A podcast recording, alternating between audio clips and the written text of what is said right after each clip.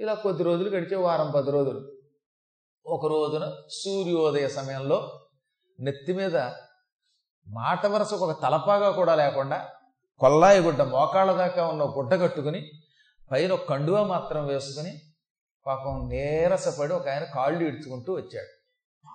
ఈయనకి మతిపోయింది. నేనే ఇంత ఉసూరుమంటూ వస్తే నాకంటే ఉసూరుమంటూ వస్తున్న ఈ పుణ్యాత్ముడెవడా? ఆయన ముఖంలో కళాకాంతులు ఉన్నాయి ఇప్పుడు నీరసంతో ఉండవచ్చు కాక ఒకప్పుడు బాగా బతికినవాడు అనిపిస్తోంది. అందుకని ఆయన దగ్గరికి వెళ్ళాడు. అయ్యా మీరెవరండి అన్నాడు. నేను గొప్ప వర్తకుండండి ఒక గొప్ప వైశ్యశ్రేష్ఠుండండి అన్నట్ట తత్ర విప్రాశ్రమాభ్యాసే వైశ్యమే కందదర్శ ఒక మంచి కాంతి కలిగిన ముఖం కలిగిన అంటే ముఖంలో ఒకప్పుడు దాన ధర్మాలు చేసినటువంటి వర్చస్ తెలుస్తుందండి మీరు ఒక వ్యక్తిని చూడగానే తను దానం చేశాడు ధర్మం చేశాడు ఇతడు పుణ్యాత్ముడు గొప్పవాడని తెలుస్తుంది బతికి చెడ్డవాడని తెలుస్తుంది. అలాంటి బ్రతికి చెడ్డవాడేని ఒక వైశ్యుడిని చూశాడు. దగ్గరికి వెళ్ళి అయ్యా మీరు ఎవరండి మీ ముఖంలో దైన్యం కనబడుతోంది ఏమిటి కారణం ఏమిటి మీ కళ్ళు చాలా దీనంగా ఉన్నాయి. బొత్తిగా వస్త్రాలు కూడా లేకుండా ఇలా అయిపోయారు ఏమిటి నేను కూడా ఒకప్పుడు సురథుడనే రాజుగారిని లేండి. నాకు ఇప్పుడు వస్త్రాలు లేవు మంచి బట్టలు లేవు. ఏదో వీళ్ళు ఇచ్చినటువంటి ఆశ్రమంలో ఇచ్చిన కొల్లాయి గొడ్లు కట్టుకు బతుకుతున్నాను. ఇప్పుడు కొల్లాయి కట్టిన ఒకప్పుడు మాత్రం నేను రాజుని అనగానే మహారాజా మీ గురించి విన్నాను. నేను కూడా మీకు స్నేహితుడు నేనండి అన్నాడు. అంటే మీలాంటి వాడిని నేనండి. నీ కథ ఏమిటన్నాడు ఈయన?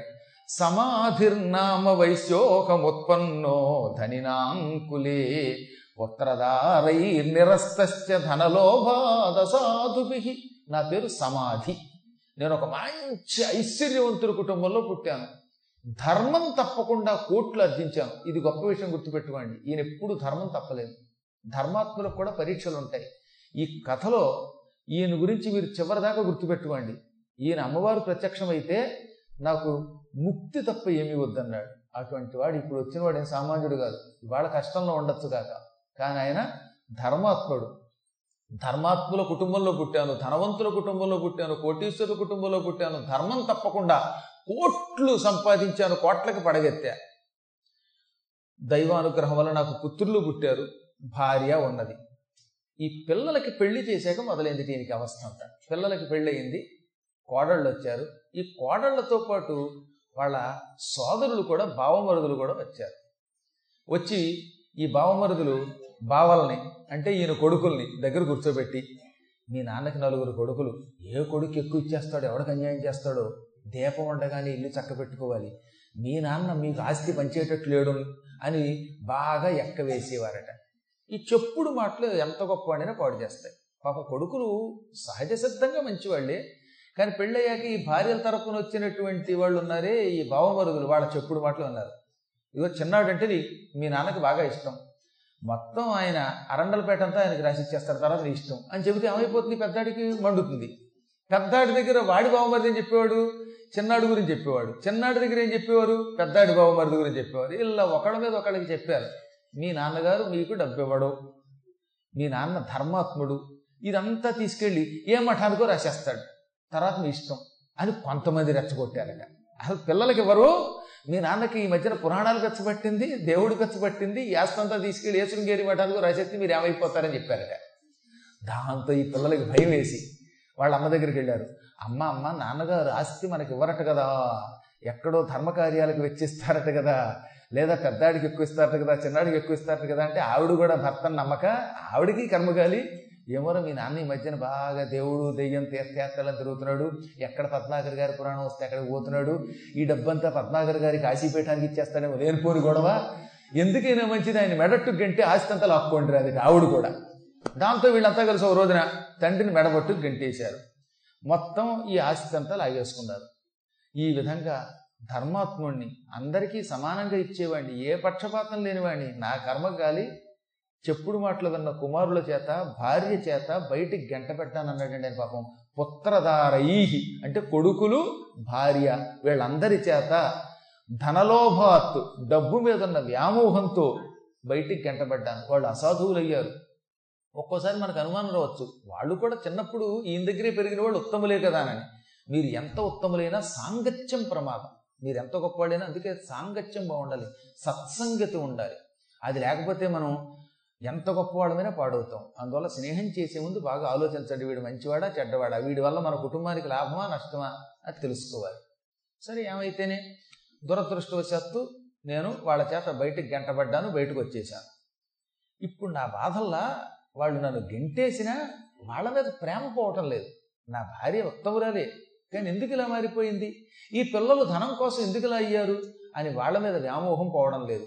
అప్పుడప్పుడు నాకు ఏమనిపిస్తుందంటే నేను కష్టపడి సంపాదించాను. ఇది పవిత్ర ధనం. ఈ పవిత్ర ధనాన్ని నేను బయటకు వచ్చిన తర్వాత నా పిల్లలు వ్యసనములకు పాడు చేస్తారేమో. వాళ్ళు ఖర్చు పెట్టుకు తిన్నా పర్వాలేదట. కానీ వాళ్ళు వ్యసనములకు ఎక్కడ పాడు చేస్తారో అని బాధపడ్డాడు. ఇలాంటి వాళ్ళు ఎక్కడైనా ఉంటారో ఒకసారి ఆలోచించండి. ఆయన డబ్బు పోయిందని బాధపడ్డంలా. ఈ డబ్బుని ఒకవేళ వాళ్ళు ఏదైనా చెడ్డకి పాడు చేస్తారేమో డబ్బు పోతే మనం సంపాదించవచ్చు. కానీ వ్యసనములకు తగలేస్తే పిల్లలు వ్యసనముల వల్ల ఆరోగ్యాన్ని శరీరాన్ని మనస్సుని కుటుంబాన్ని పాడు చేసుకుంటే వాళ్ళని బాగు చేయడం కష్టం. అందువల్ల నేను చింతిస్తూ ఇక్కడికి వచ్చాను. ఇక్కడ ఈ ఆశ్రమ వాతావరణం ఆకర్షించింది. అదృష్టవశాత్తు మహారాజువి నువ్వు కూడా ఒకప్పుడు గొప్పగా బతికిన వాడివి ఇప్పుడు ప్రస్తుతం ఏమీ లేకుండా బాధపడుతున్న వాడివి దొరికావు. ఇద్దరు బాధల్లో ఉన్నవాళ్ళు కలవడం మంచిది అనగానే ఆయన వెంటనే ఈయన్ని వెంట పెట్టుకుని ఈయన కష్టాల్లో ఉండి ఇక్కడికి వచ్చాడండి. మీరు నాకు ఇచ్చిన ఆశ్రమంలో ఈయనకు కూడా నేను ఆశ్రయం ఇద్దాం అనుకుంటున్నాను. మన ఆశ్రమం ఈయనకు ఆశ్చర్యం అవుతుంది. మీకు చెప్పి చేద్దామండి అని వచ్చానన్నట్టు ఆయన. ఎందుకంటే మునీశ్వరుడు ప్రస్తుతం రాజుగారికి ఇచ్చాడు. ఆయనకి చెప్పకుండా ఈయన తీసుకొచ్చి అందులో పెట్టకూడదుగా? గురువుగారు ఎవరినైనా మన దగ్గర ఉండమంటే వీళ్ళకి తెలియకుండా గురువుగారికి తెలియకుండా పది మందిని అక్కడ పోగేయకూడదు. ఏం ఏదైనా చెప్పి చేయాలదో శాస్త్రం. అందుకని గురువు గారి దగ్గరికి వెళ్ళి ఏమండి గురువు గారు ఈయన నా దగ్గర ఉంచుకోవచ్చా? అంటే ఆయన చాలా ఉత్తముడురా. అసలు అతని వల్లే నువ్వు బాగుపడతావు. ఆయన ఉంచుకో అన్నట్టే. ఈ విధంగా రాజుగారికి పాపం ఈ వర్తకుడు సాయం అయ్యాడు ఈ ఇద్దరు గుడిసెలో ఉండేవారు. చక్కగా పురాణాలు వినేవారు. యజ్ఞములు చూసేవారు. కొంతకాలం బాగానే ఉన్నారు. కానీ రాత్రిపూట ఇద్దరికి మెలకు వచ్చేసేది. ఇద్దరికి నిద్ర పట్టేది కాదు. నా రాజ్యమో అని రాజుగారు నా పెళ్ళాం బిడ్డలు ఏం చేస్తున్నారు అని ఈయన. ఈ ఇద్దరు లోపల లోపల కొంత బెంగ పెట్టుకుంటూనే ఉన్నారు. అది అంత తేలిగ్గా పోతే సంసార బంధం ఎందుకంటారండి బాబు? చాలా కాలం క్రితం ఈ గోదావరి వరదలు వచ్చాయి. గోదావరిలో వరదలు వచ్చినప్పుడు ఏం చేస్తారంటే పల్లెవాళ్ళు అందులో నుంచి కొట్టుకొచ్చే చెట్లు పట్టుకొచ్చి తీసుకొచ్చి ఒడ్డుకి వాటిని అమ్ముకుంటారు. ఎప్పుడైనా అడవుల్లో బాగా వర్షాలు కురిసినప్పుడు ఈ వర్షాలకి చెట్లు వేళ్ళతో సైతంగా లేచిపోతాయి సమూలంగా లేచిపోతాయి. ఈ చెట్లు లేచిపోయి ఏమవుతాయి అనమాట నదుల్లో కొట్టుకొచ్చేస్తాయి. మీరు చూస్తున్నారుగా ఇప్పుడు ధవళేశ్వరం దగ్గర చూస్తే తెలుస్తుంది. భయంకరమైన వరదల్లో పెద్ద పెద్ద చెట్లు టేకు చెట్లు మద్ది చెట్లు మామిడి చెట్లు కొట్టుకొచ్చేస్తాయి. పెద్ద పెద్ద చెట్లు అనమాట వేళ్ళతో సైతంగా లేచిపోయి వస్తాయి. కొన్ని వందల సంవత్సరాలుగా పెరిగిన పెద్ద పెద్ద చెట్లు. ఈ గజయత్తగాళ్ళు పల్లెవాళ్ళు ఏం చేస్తారంటే ఈ చెట్లని ప్రాణాలకి తెగించి ఆ వరదలో ఈదుకుంటూ వెళ్ళి తీసుకొస్తారు. ఆ తీసుకురావడం అలాగే తెలుసా? నడుముకి పెద్ద లావైన మోకోటి కట్టుకుంటారు. ఈ మోకు ఒక కొస నడుము కట్టుకుని మిగతాది ఏం చేస్తారన్నమాట? చెట్టుకు కట్టేస్తారు. చెట్టు కట్టి వీళ్ళు ఈదుకుంటూ వద్దకు వచ్చేస్తే ఆ చెట్టు ఎంత బలమైన చెట్టు అయినా సరే తాడుతేలా లాగితే నీళ్ళలో కదా చాలా తేలిక వచ్చేస్తుంది. ఒక్కోసారి అదృష్టవశాత్తు ఏ గంధం చెట్టు టేకు చెట్టు మద్ది చెట్టు దొరికిందా? బ్రహ్మాండమైన రేటు వస్తుంది దానికి. ఆ డబ్బుతో ఒక ఏడాది పాటు సుఖంగా బతకచ్చు. కాబట్టి చెట్లు మంచివి దొరికాయా? వాళ్ళకి బాగా డబ్బు వస్తుంది. డబ్బు వచ్చిందంటే సుఖంగా బతకచ్చు. నేను చూసి ఒక ఆయన ఒక గంధం చెట్టు కొట్టుకొచ్చింది గోదావరిలో. రెండు లక్షలకు అమ్మాడు ఆయన. చూస్తుండే ఒక చెట్టుకి రెండు లక్షలు వచ్చింది. ఏది నేను చెప్పి చిన్నప్పుడు. ఆ రోజుల్లో అంత గొప్ప గంధ చెట్టు అది. అందువల్ల ఏ సమయంలో ఎవడికి ఎలా అదృష్టం తిరుగుతో తెలియదు. అందుకని వరదలు ఎప్పుడు వస్తాయా? చెట్లు మంచివి కొట్టుకొస్తాయా? కొట్టుకొస్తే వాటిని మనం కొట్టుకొద్దాం వాటిని ప్రజలకు అమ్ముకుందాం మనం డబ్బు సంపాదించుకుందాం అని ఎదురు చూస్తారు వాళ్ళు. ఒకసారి అలాగే గోదావరికి వరదలు వచ్చాయి. ఆ వరదల్లో పెద్ద పెద్ద చెట్లు కొట్టుకొస్తున్నాయి. ఈ పల్లె వాళ్ళంతా ఈ పట్టిసీమ మొదలైన ప్రాంతాల్లో ఉన్నవాళ్ళు నడుములకు మోకులు కట్టుకుని ఈదుకుంటూ వెళ్ళారు. గజేతగాళ్ళు అంటే వాళ్ళు. ఆ వరదల్లో భలే తేలిగ్గా తీస్తారు వరదల్లో ఏదైనా ఎంత గొప్పవాడికైనా కష్టం తెలిసినా వరదల్లో గజమిత్తేనే కొట్టుకుపోతాం ఆ వేగానికి. అటువంటి తర్వాత ఈదుకుంటూ వెళ్ళారట. అందులో ఒక పల్లెవాడికి ఒక పెద్ద చెట్టు కనపడింది. ఆ దొరికిందిరా చెట్టు అనుకుని వీడి దగ్గరికి వెళ్ళాడు. దూరం నుంచి వీడు చెప్పుకుంటారు అనమాట చెట్టు చెట్టు నాదని. పల్లెటూరు వాళ్ళు ఏం చేస్తారంటే ఈ చెట్టు నాదన్నారంటే ఇంకా చెట్టు వాడిదే. రెండో వాడు ముట్టుకోవడానికి వీలు ఉండదు ఆరికి ఆవులు పేడేసినంతే. ఆవు పేడేస్తుంది పేడేస్తుంది అంటాడు వాడు పైగా గేదె వేస్తుంది గేదె వేస్తుంది అంటాడు ఇంకా గేదె పేడ కూడా ముట్టుకున్నాడా వాడి పేడ వాడి పని అయిపోయినట్టే కాబట్టి వాడు చెప్పుకున్నట్ట చెప్పుకుంటే వాడిది అనమాట అలా పాపం వాడు చెప్పుకుని ఈ చెట్టు దగ్గరికి వెళ్ళాడు ఆ చెట్టుకి తాడు కట్టి చెట్టు లాక్కుపోదాం అనుకున్న సమయానికి ఆ చెట్టు మీద చక్కని గొంగళి ఒకటి కనపడింది ఈ పల్లె వాళ్ళలో చూసారా పేదవాళ్ళు కప్పుకుంటారు మనం చక్క రగ్గులు కప్పుకున్నట్టుగా బొంతలు కప్పుకున్నట్టుగా రజాయిలు కట్టుకు కప్పుకున్నట్టుగా దుప్పట్లు కప్పుకున్నట్టుగా వాళ్ళు గొంగళి కప్పుకుంటారు. ఉన్నితో తయారు చేసేటటువంటివి లేక రకరకాలైనటువంటి వెంట్రుకలతో తయారు చేసే గొంగళి.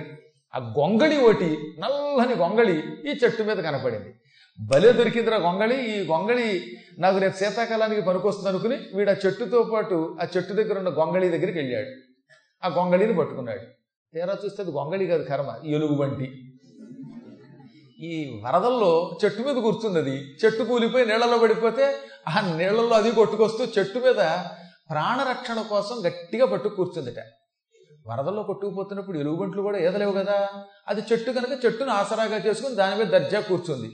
వీడికి తెలియక ఆ ఎలుగుబంటు బొచ్చును చూసి గొంగళి అనుకుని దాన్ని పట్టుకున్నాడు. దాంతో కంగారు పడి ఉలిక్కిపడి వీడిని గట్టిగా పట్టేసింది నొక్కేసింది.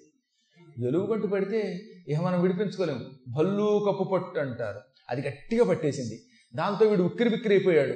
నీళ్ళలో మునిగిపోతున్నాడు. నీళ్ళు తాగేస్తున్నాడు. ఇక ఈదలేడు కదా కాళ్ళు చేతులు కదలడంలా. దాంతో పక్కన ఉన్న తోటి ఈతగాళ్ళు అన్నారట ఒరేయ్ బోడి గొంగళి కోసం ప్రాణం విడిచిపెడతామేమిట్రా దొరకకపోతే దొరకపోయింది వదిలేసి వచ్చేయరా ఒడ్డు కంటే?